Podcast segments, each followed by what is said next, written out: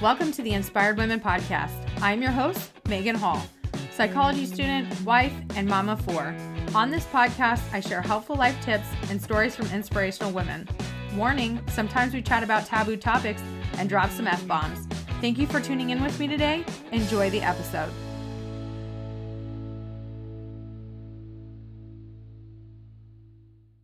Hey everyone, today I'm here with Nikki. Nikki James James Zellner is many things an empath, a spoonie, a seeker, an artist, a writer, a feminist, a mom, a military spouse, a survivor, an entrepreneur, a challenger, and most surprising to her, an activist. She resides in Virginia Beach with her husband and two sons. I'm most of those things too. uh, so the part first, thank you for coming on the podcast today. Thank you for having me. I was excited to get a little message. Um, yeah. well, I've been wanting to have you on for a little while, but I wanted to see how this played out so you could be like, look at what I did. so we're going to start there. What you said you're surprised that you became an activist. What like prompted that? What happened?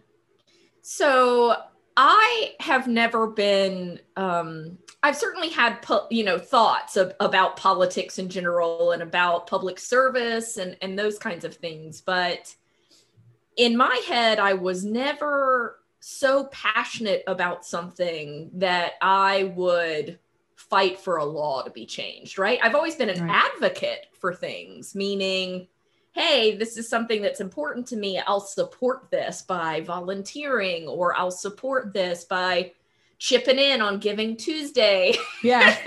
you know, but like out of sight, out of mind, unless somebody makes an ask of me. Um, right. as much I, I, was just an advocate. I was, uh, I was, um, there's many things I'm an advocate for, but I'd never taken anything to activist level. An activist level is to me where you are committing full force to bring awareness to a serious issue. Um, a lot of times that's an issue that you have an experience with that has now changed your perspective. Um, and activism is is really changing laws, changing the system, changing something away from what it currently is to that better thing that's more just, that's more equal, that's more equitable, um, and that is more safe in my case. Right. Um, so the thing that occurred, um, uh, I am a military spouse. We are we at the time a year ago, February 2020, we were both working parents. Um, and we sent our kids to school um, like many parents do, right? So that they can work and put food on the table. And so we dropped our kids off at a very fancy daycare that had all of the bells and whistles, that had all of the five star reviews, took all of the NACRA, right? It took all of the, um, hit, hit all the marks. Um, friends had referred it, it had all the accreditations. Uh, it was a school as well as a daycare, so my boys could be there together. Um, and my boys are, at the time, they were five and four. Um, so they're just about a year and a half apart. And so we had never had any issues. When you go into this particular facility, there are two security panels to get in one to wow. even be in the lobby, one to even get into the building.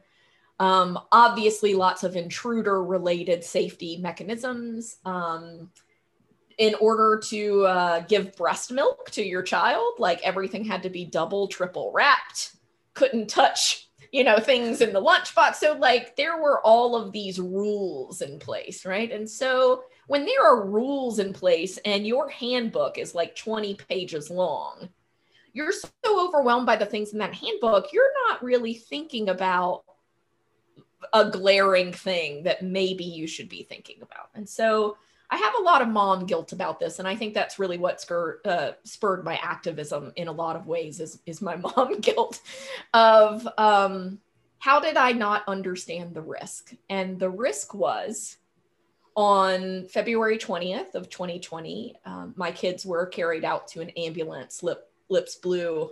A child was carried out unconscious to to three children went to the hospital later in that day, and five to six teachers were immediately transported to the hospital and put on oxygen for seven hours um, because they were exposed to carbon monoxide poisoning from a leaking furnace on site in what I believe to be a daycare that's smaller than my 3,000, you know, 2,000 square foot home. Right. That had 100 students and teachers inside of it.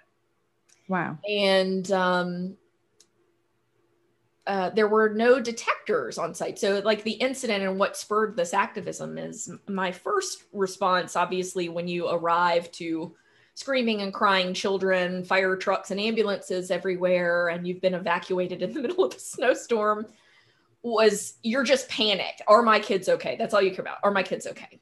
And you're not really asking the questions eh, in an emergency situation. You don't, you're not in the right mind to right. be asking the right questions at that time.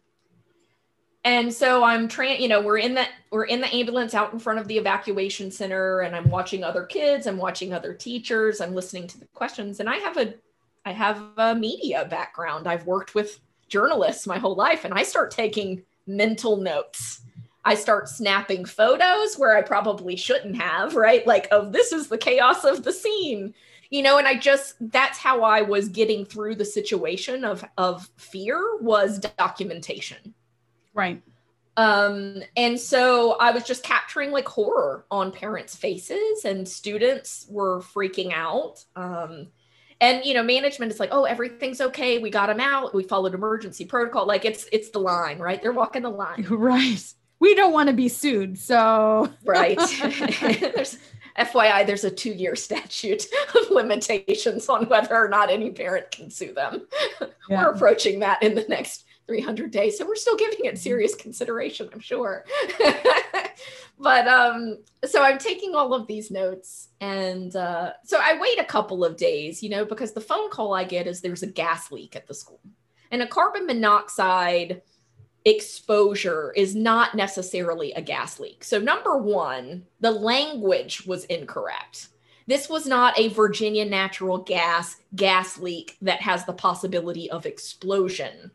This is carbon monoxide exposure and poisoning from a leaking exhaust system, right? So, carbon monoxide is the byproduct of combustion, and you need that to go out of your building. You don't need that to be leaking into your building. So, I use the word leak with air quotes around it because carbon monoxide isn't necessarily something that leaks, it's something that exists uh, and has to be shot out through exhaust and through ventilation.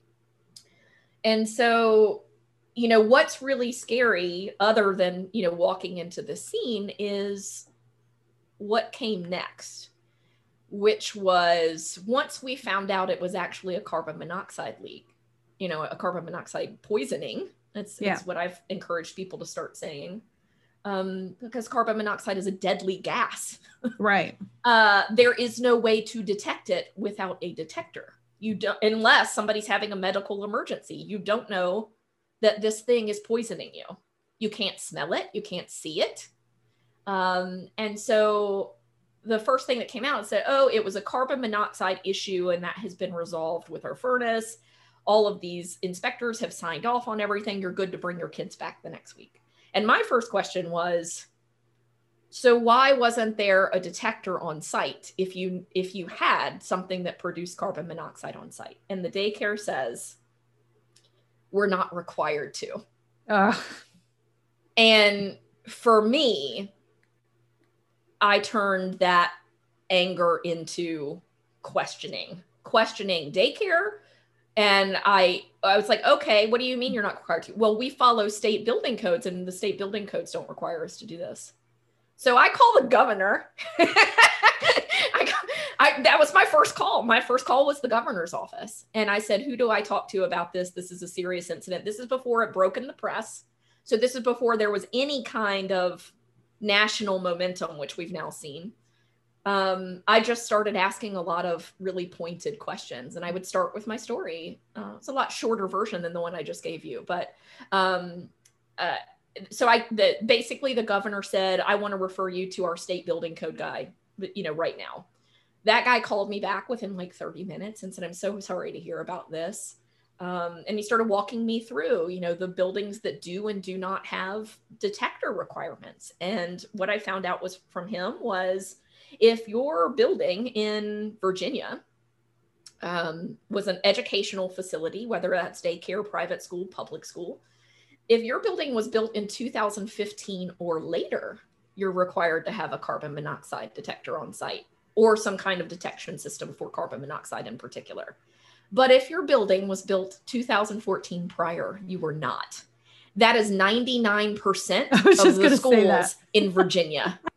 uh, the, the, the average age of a school building is 50 plus to 60 plus years in the state of Virginia. And it's a constant battle, you know, budget and, and you know funding for schools and funding for education which means the maintenance of systems gets the short end of the stick right because well it hasn't blown up yet we don't have to make any adjustments to it right and so that tends to fall by the wayside and so I, but the next question that came out of my mouth when he told me this, and I said, okay, how do we update the building codes? Can't you just go in and update them? Because this is obviously a safety risk. And he said, well, in the state of Virginia, you can't update the building code without legislation. and that's how I became an activist. was what is the feedback I'm getting for what are what is the uh, and and you know I'll, I'll talk a little bit about how this transformed, but that was the first thing is this is my first step change the law. I didn't realize what that meant.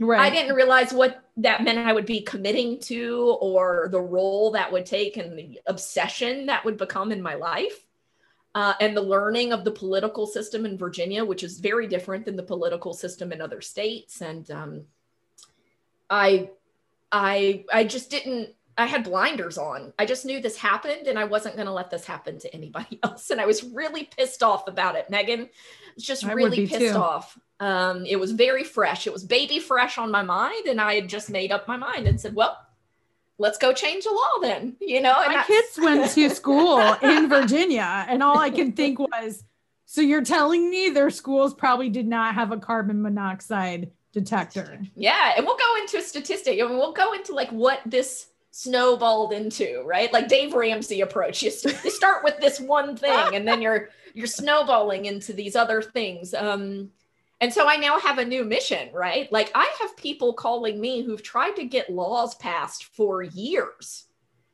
who are part of these lobbying organ you know industry organizations being like what did how did you what you know like, and i'm like it's it's about the right story. It's about the personal situation. Um it helps to be able to say i'm a military family stationed here and you're trying to kill my kid right? Like right. what the f? And i'm a i'm a mom of little so i don't really i don't like to swear but i'll, I'll spell it out. But what the f u c k? And um i was man i get fired up about it. And you can see it in my face. I'm like yeah um and but i've really had to temper myself you know as we've moved through these conversations um and I think I, I was in a unique position in that this happened to me. It happened to somebody with my background who knew right. how to navigate the media, who knew how to navigate. I don't want to say I knew how to navigate the political system, but I at least knew how to have a seat at the table and how to have conversations with those kinds of people because of my work in nonprofit. Yeah. Previously. And you have connections with people do, across yeah. the entire globe yeah. so, um, you know, I can call up a, a, a person who has a seat at, at their senator's table on the regular and say, I need you to put me in touch with this person. Um, and, and then the pandemic hit the next week. You know, this happened on February 20th and they closed down the schools literally the week after the story broke. And I was like, oh, that was a short-lived campaign. you know, I was like, they're not going to be talking about this anytime soon. Um, but the, the pandemic was a real gift. And the reason it was a real gift is because where people would normally require in-person conversations, I got them on video, babe. I got them on phone.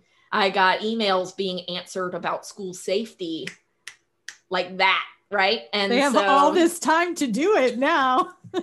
yeah, you're sucks for you, buddies. I'm coming for you, but um, you know, the pandemic really like put a pause on how people feel about health, how people feel about safety. It was top of mind. And I think I was able to ask more direct questions um, and really just lean into this whole, well, I have no freaking clue what I'm doing, but I'm just going to wing it. You know, Nikki like wing Nikki likes wingies, like Tommy. Tommy likes wingies. And that's what I was doing. I was just completely winging it. Um, I was not asking for advice really from very few people um, because I did not want to get lost in the red tape. I did not want to get lost in the bureaucracy. This is not my job. I do not need anybody else fighting this battle for me. I will say what I want to say, and you will hear me say it. And it will be my voice that you hear as a parent of a child who could have died just by going to school that day and I'm not okay with that. right. And I'm not okay with anybody's kids.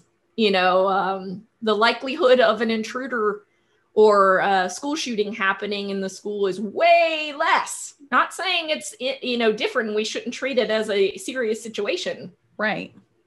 But my God, why are we acting like carbon monoxide poisoning isn't happening in schools? And and that's the next part of our story, is sharing that with you yeah why I mean, we were acting like it wasn't that's that's amazing uh i like like i said all i can think is like my kids went to school in virginia and now i'm like i need to look up if they need it in connecticut although it's a little different i think carbon monoxide correct me if i'm wrong has to do with gas and here in our connecticut it's predominantly oil so I don't know if there's a difference on whether uh, carbon monoxide is a byproduct of combustion. So okay. anything that's being burned, any fuel gotcha. burning, a fuel could be oil, a fuel could be gas, a fuel could be wood.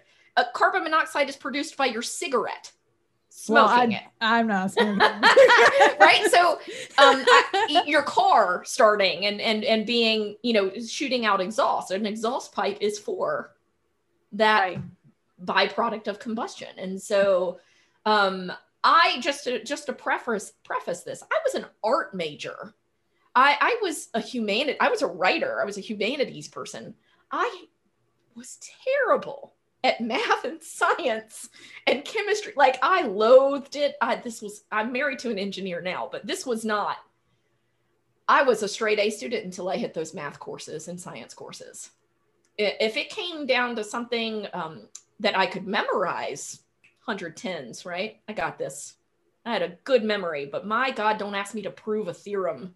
Don't you know, like don't ask me what happens when you mix X and Y. Like I would just I would fail that miserably. It's not how my brain computed. And so the fact that I ended up an activist for something scientific, apparently science apparently carbon monoxide is a scientific conversation. um, I, it just blows my mind because I also think that helped because I really understood the layperson's language. And so now I consider what I do carbon monoxide re-education for dummies. Right? That's what you I just re-educated me. Yeah. I knew it, it came out of cars, uh, but I thought that had to do with the gas. And so it, it has to do with burning fuel, right? Gotcha. A propane, uh, you know, any of those things. So we'll kind of go over, you know, like what a, a parent's boot camp, you know, a teacher's boot camp. What is this? What is it that you need to know um, yeah. about this, and, and where did we go from from here? So that's the thing. The thing that happened February twentieth, twenty twenty, um, was my kids almost died, and uh, that was a little too close of a call for me, and I got fired up. yeah. Like you said, that's usually how um, you know, activism starts, right? Yeah.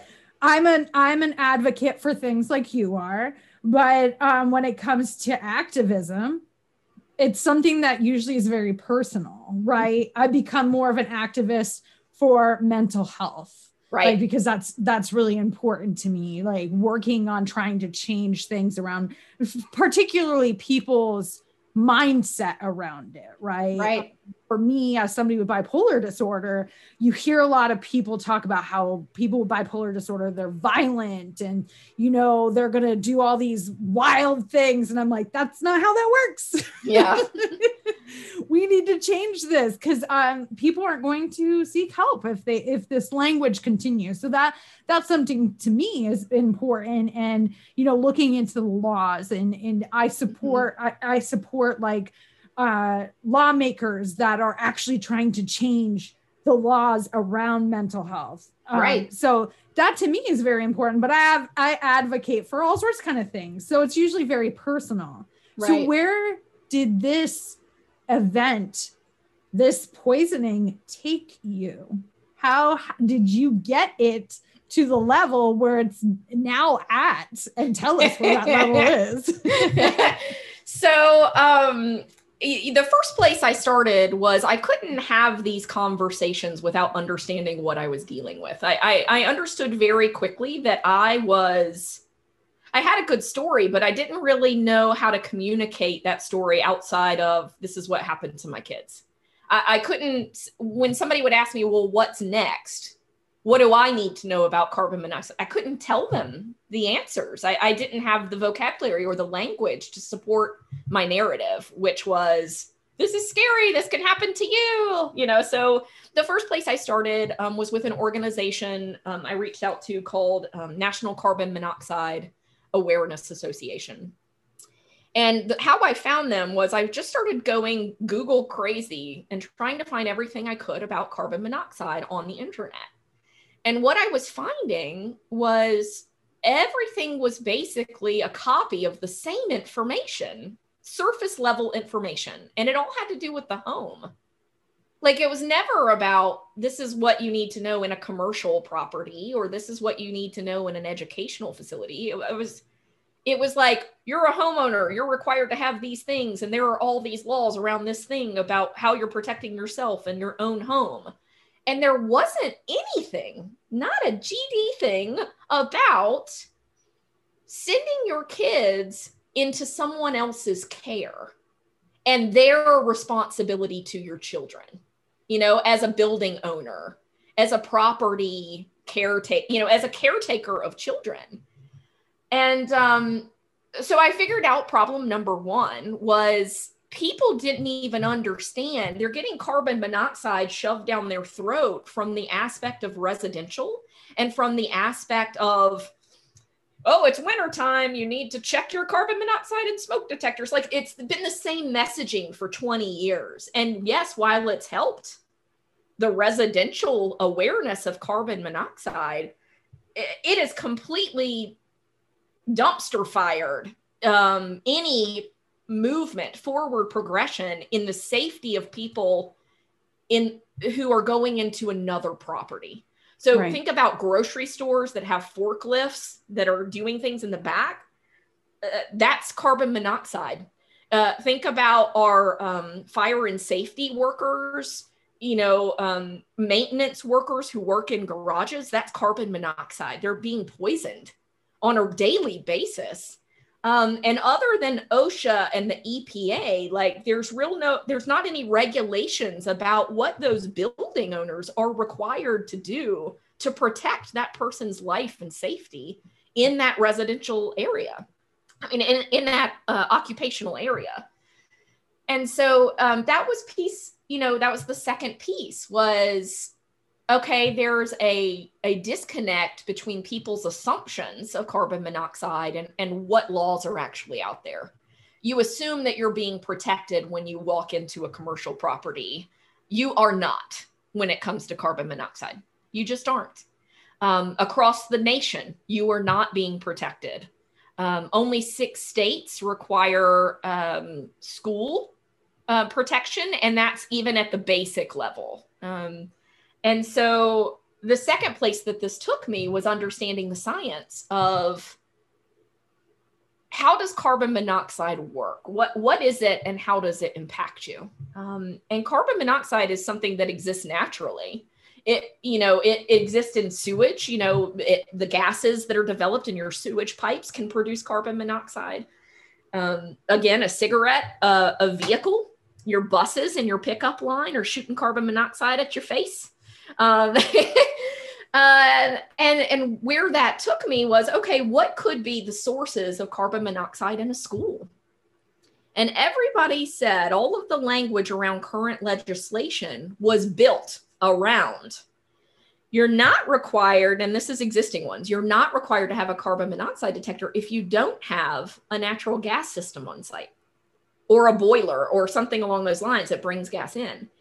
But in a study that I did out of 89 publicly covered um, national carbon monoxide incidents in schools, 25 of those 89 incidents were related to cleaning equipment, construction equipment wow. on site being used during school hours or right before or after school and harming individuals.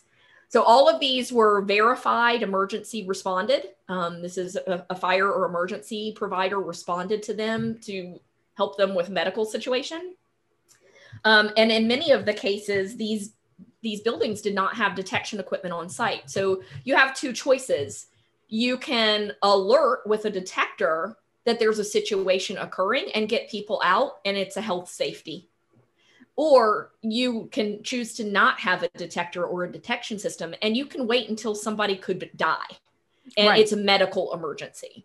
And so that's what these buildings and these schools and these daycares and these property owners are doing. They're choosing a, a medical life saving um, intervention over your preventative profe- protection. And aren't carbon monoxide detectors relatively inexpensive? Yeah, your your standard, and, and this goes into point three. Your standard detector um, that you can get at Lowe's or Home Depot is going to run you between fifty and hundred dollars. It has a shelf life of three to ten years on that regular. And this brings us to pro- uh, another problem within the carbon monoxide conversation. Would you assume that your Megan carbon monoxide detector that you have plugged into your house would alert immediately if carbon monoxide touches it. I would assume if it reaches a certain level. Okay. And so how how long do you think that would take? I have no idea. okay. So basic carbon monoxide detectors. You're sitting at Home Depot, you see one over here for 200 bucks, you see one over here for 50. Odds are that person's going to go for the 50 to 100 dollar range. Right. That means they're waiting for carbon monoxide to accumulate over 30 minutes to four hours at 70 ppm, which means you're already nauseous and being poisoned at that point through a regular detector. You're already being poisoned. A, a minimum level of, of protection, you know, like you want it to go off and in the 10, you know, no later than 10 ppm. And that's ppm is parts per million basically gotcha. how much carbon monoxide is in your fresh air immediately surrounding your detector so when you start to think about a school which might be a 30 50,000 square foot property do you think one detector is going to catch that oh absolutely not no. You're probably going to need like one per room. yeah, you have to start to establish detection zones. And that hasn't been done either, Megan. There is not a single every school is going to be different. It is not a one size fits all situation. We need to start looking at sizes, layouts, ventilation systems. This is not and and so I while I get really excited about the law I have passed, the law I have passed is laughable. It's the minimum viable product and the fact that it took some angry mom working from her house to prove this to you to even ask for one detector in a 30,000 square foot building. Like, I'm ashamed of myself that I couldn't get something bigger. But if to, in order to pass it, in order to start this conversation, I had to start where people could understand. And what they could understand is a single detector. That's what they've been told. That's what they know about carbon monoxide. That's something they can visualize they can't visualize hardwire versus plug in versus backup. They can't visualize auto alert versus, you know, um, low sensitivity versus high. We haven't trained them to have this conversation yet. And the schools themselves don't know what in the hell we're talking about because they're just following what's on the books of what they're supposed to do in one giant checklist. And it's 400 pages long already. Right. So until you tell them that they have to do something, no, they're not going to be doing it. So Yeah. now, on the governor's desk, after going through the House of Delegates in Virginia, passing um, both um both committee and the House in full, uh, after passing Senate subcommittee, Senate committee, Senate in full, there is legislation on Governor Ralph Northam's desk that requires one carbon monoxide detector. Ugh, I shake my head at this. One carbon monoxide detector in every school, daycare, private or public, that takes care of children between the ages of zero to 18 in the state of Virginia. So it's a win. but, But not a it's- big enough win. It is the start of a very long battle. And I think when you're an activist, and if you use that term to describe yourself, it's not a term I use loosely.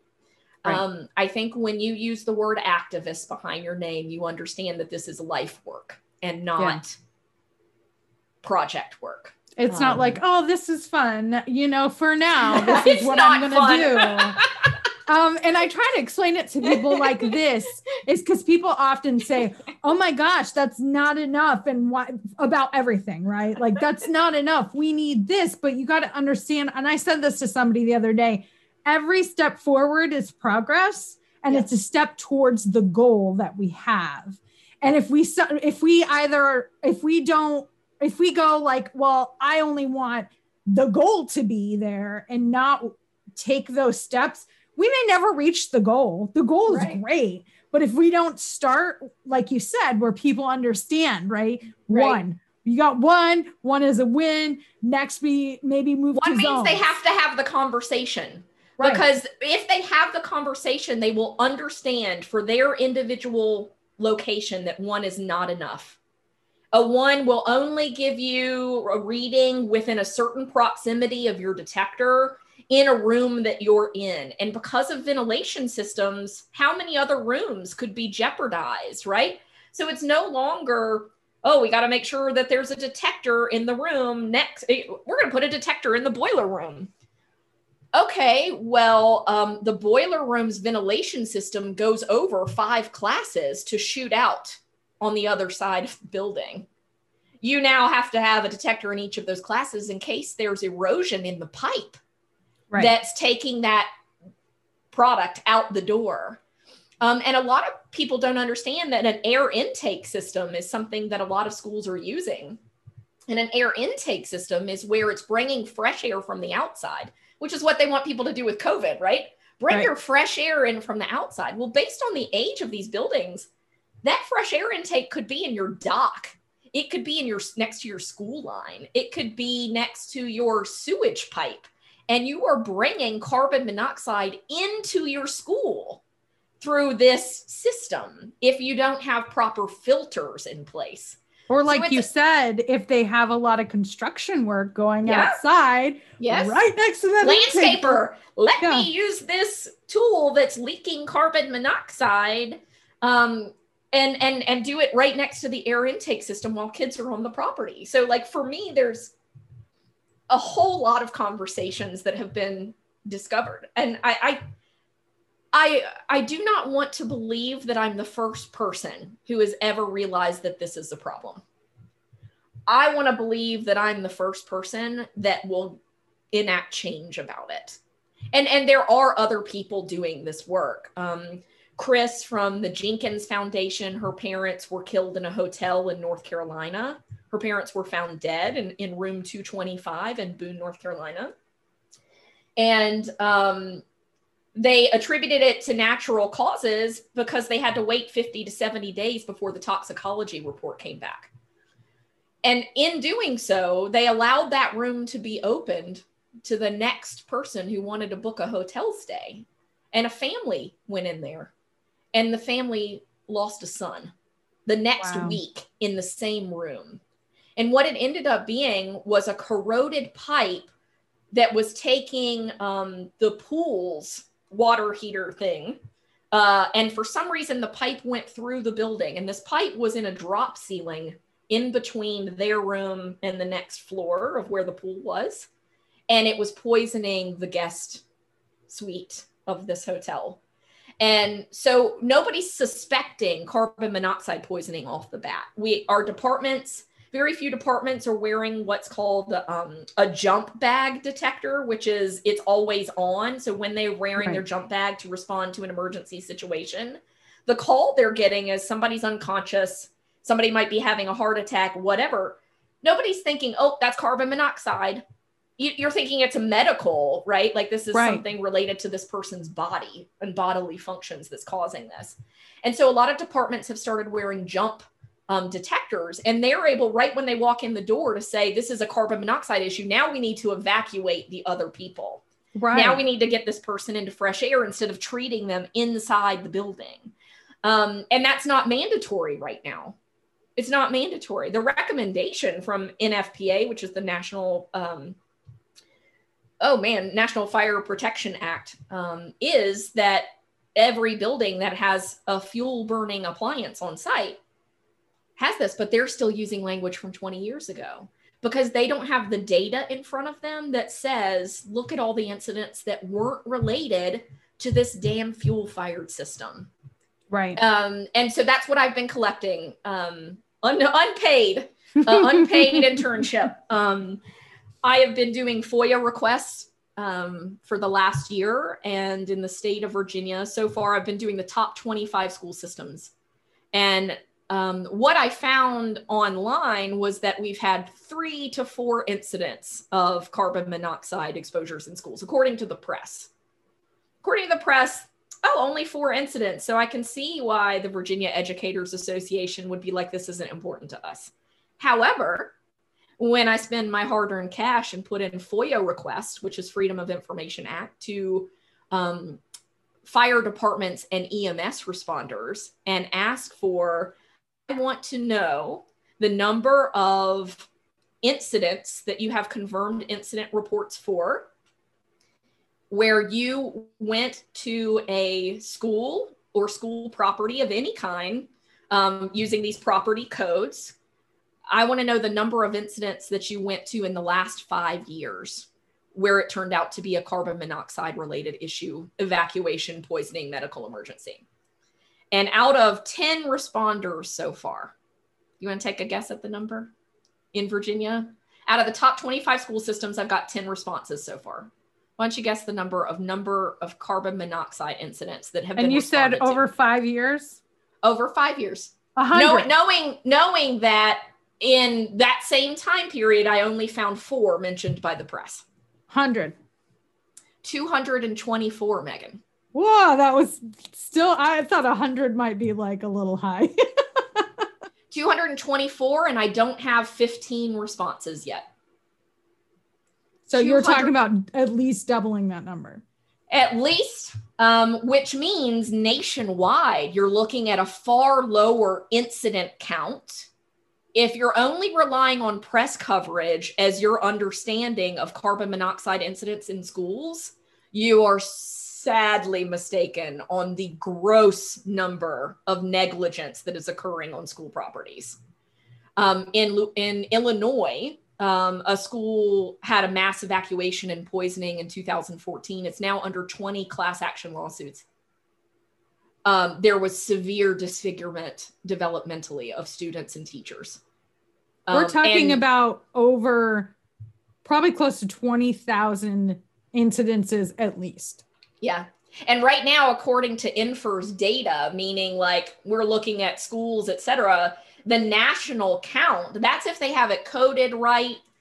Uh, again, there's probably a, a large number of issues that was actually carbon monoxide issue that wasn't suspected. And right. so it was coded as cardiac arrest or whatever because that person was out of the building and you know you weren't testing the building um so chris from two, room 225 her parents that wasn't ever listed in any database as a carbon monoxide incident because it wasn't responded to as such so we're dealing with an issue in terms of the fire and ems reporting which i still believe this number to be low even though I, it's a much higher number than people believe i still believe right. this number to be low um, you're dealing with an underreporting and in I believe a complete misrepresentation of what the real problem is by the press. uh, and I used to work for the press, so I don't I don't say that lightly. Right. They're treating it as a it, if it bleeds, it leads situation here today, gone tomorrow, and and they're not being the watchdogs of the community to follow up on what that meant. And so I have to give a big like round of applause to Virginian Pilot. They've been with me since the beginning on this, um, and um, they've continued to do the follow up work. They've continued to do like this is the incidents, and and they're probably gonna once I have my data in place, we're probably to have many more conversations about carbon monoxides in schools um, because of the data I'm discovering and the FOIA requests that I'm that I'm bringing in.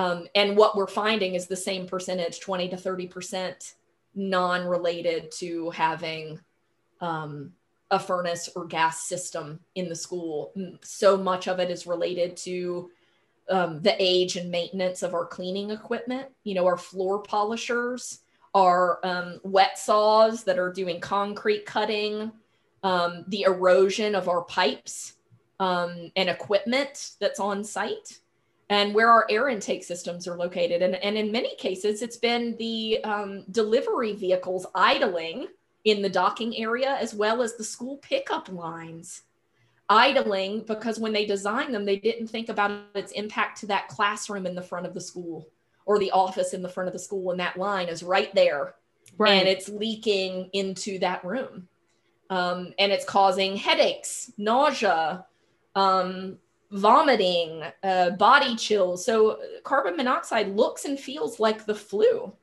And and what's a big indicator of carbon monoxide is when multiple people start to feel like that in a short time frame that are in the same space.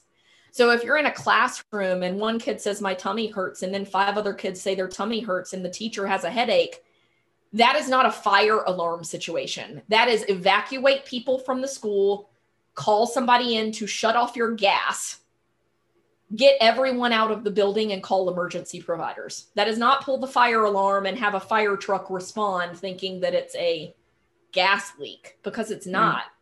It's it's a much more serious in in gas leak you have to worry about an explosion you have to worry about ignition um, in a carbon monoxide incident you have to worry about developmental malfunction of the human body what carbon monoxide does is choke you it, it starves your blood cells of oxygen which causes brain damage and organ failure and so i don't want to be poisoned a little bit i don't right. want to be poisoned 10 ppm and have a headache because that's the first sign that something is leaking into my body that should not be. So my goal now is yes, I believe that this will pass. It's on governor's um, the governor's desk. Um, I've been asked to um, testify. I just testified in front of Senate, and, and we got this to go through. Only one guy uh, I'm going to shout you out, Peake out of Lynchburg. Um, you made the what the fuck column on my board that got put on blast on military.com. Yeah, yeah. I saw the board. You shared it. good, good luck being ele- reelected because uh, I'm surely going to, you know, talk to your system about what in the heck you were thinking. Um, but um, it's a complete re education of the stakeholders for me and I've just been asked to testify at the International Fire Code um, update uh, symposium. This is where they decide if they're going to update international fire code. Because the thing about codes is they're written as mandatory language, but states and cities can adopt what they want. So it's gotcha. written so that they can easily adopt the language and, and impact it in their own state and communities. So it's not just because something says according to IFC or according to NFPA, that doesn't mean it's mandated in your city or state. That just means that's what that code industry recommends as best practices. But so many states follow these codes as law. And so when they bring it in, if it's not part of the code, it doesn't get enacted. And so, in the case of the International Fire Code, um, this testimony would happen at the end of April, early May. I have two minutes to talk no. in front of uh, a room full of people that have been doing this their whole life. And um, I'm asking them to, um, you know, take away the mindset of stop making this about fuel burning equipment. start making this about life and safety. And here's my data.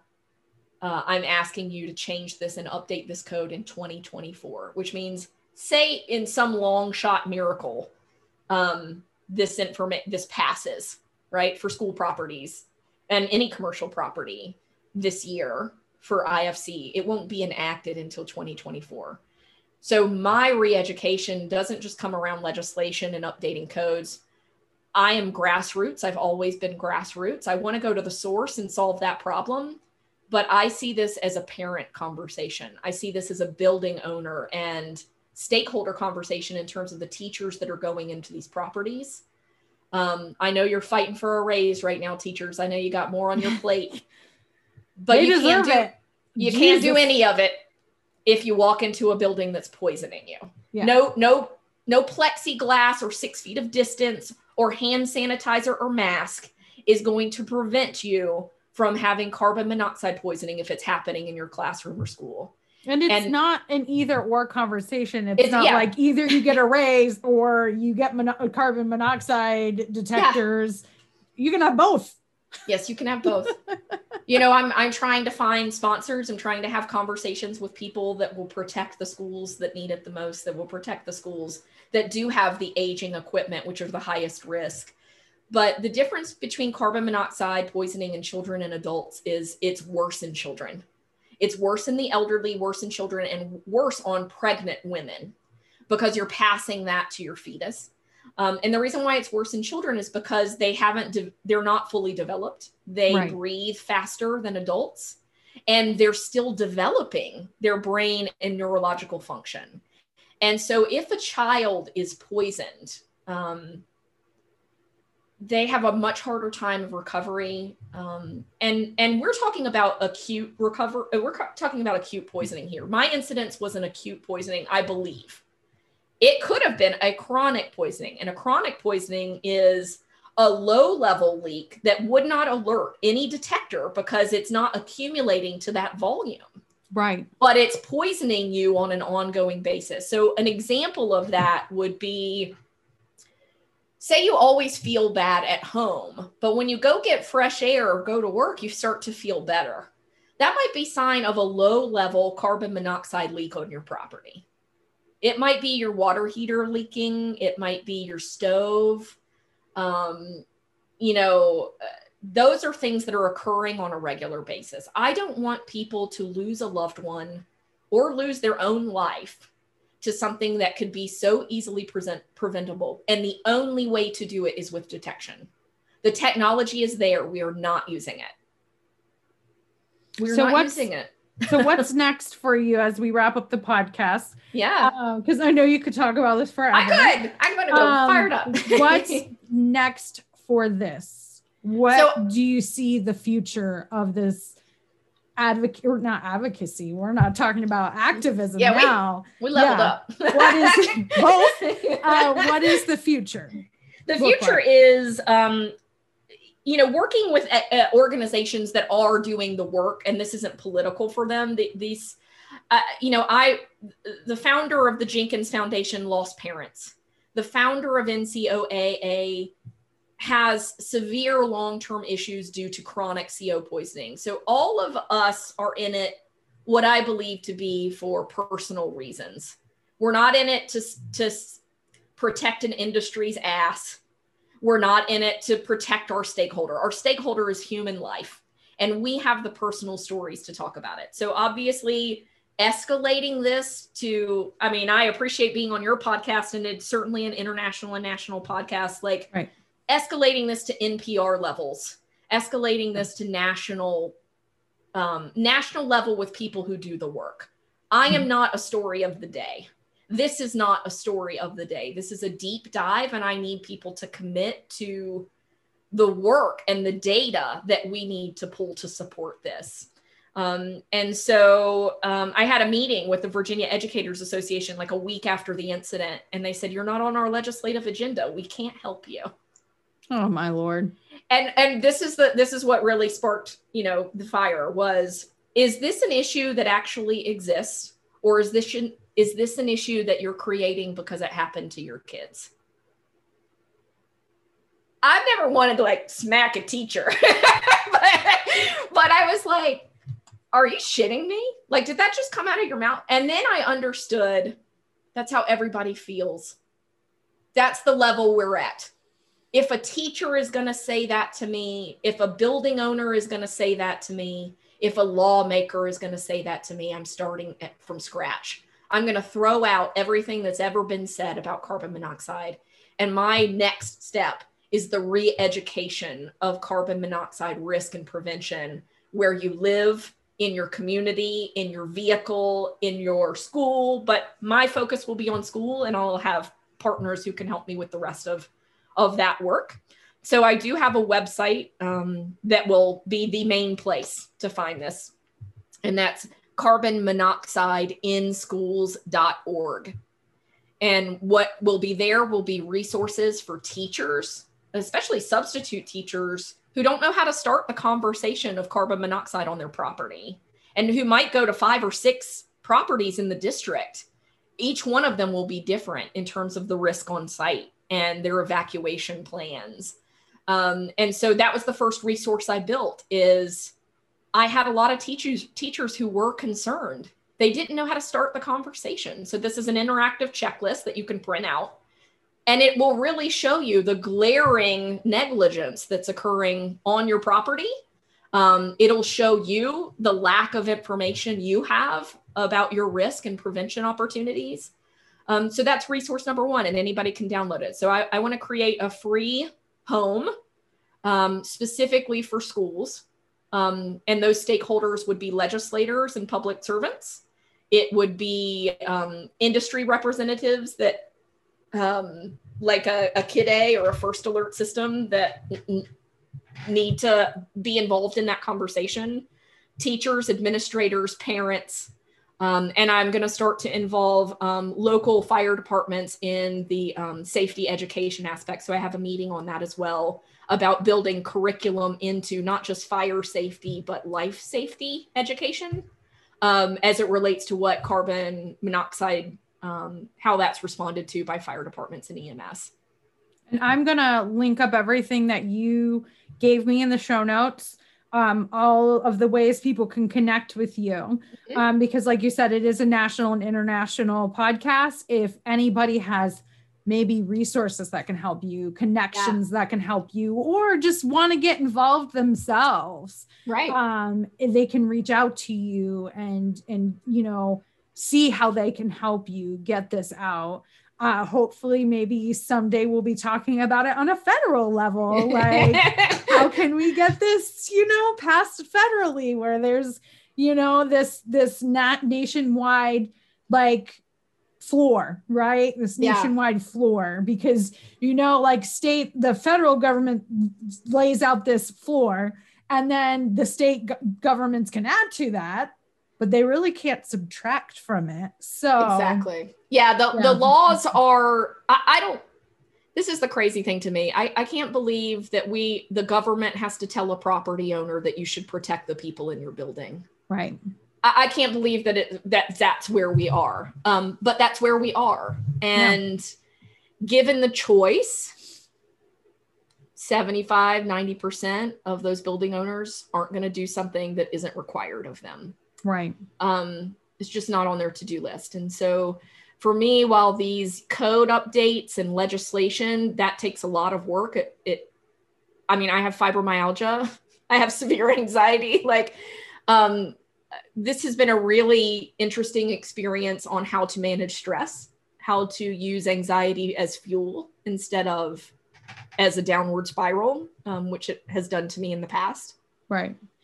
Um, and I, I'm just so thankful for the ability to share the story because the story is the conversation starter of this could happen to me, right? Yeah. Any mom listening to this could be like, well, I'm going to go ask my school about this right now. Right. right. Like that's what almost every single one of them does. Uh, and if you put a carbon monoxide detector on your classroom school list, you're going to get a carbon monoxide detector. So it's not about the state needing to fund your entire school a $10,000 carbon monoxide detection system. I, I think that should happen. I, right. I think the school should have that, but the age of our buildings might not allow that. So it's going to come down to detection zones and it's going to come down to a community effort. Uh, businesses donating CO versus donating a banner to your football field. Would you rather like support high school sports with a banner or would you rather put that $500 towards CO detectors for your classrooms? It, it's going to come down to re-education about how a business or how a community can help the schools um, and how a parent can help the schools over and above because it's life safety and we care about these kids and we care about these teachers and we care about these janitors that are in there using the equipment at night and what if somebody doesn't find them till the next morning because right. they're using equipment that's killing them um, i don't ever want that and so activism uh, certainly new for me um, I'm excited and exhausted and uh, looking forward to more conversations to talk about it. Well, Nikki, thank you so much for coming on the podcast today. Thank you for having me, Megan. I haven't seen you in so long. It's so good to see your face. Thank you for being a part of the Inspired Women audience. If you enjoyed this episode, please leave us a rating review. And don't forget to share this out with somebody who could use some inspiration today. Tag us at Inspired Women Podcast, both on Facebook and Instagram. Have a great day.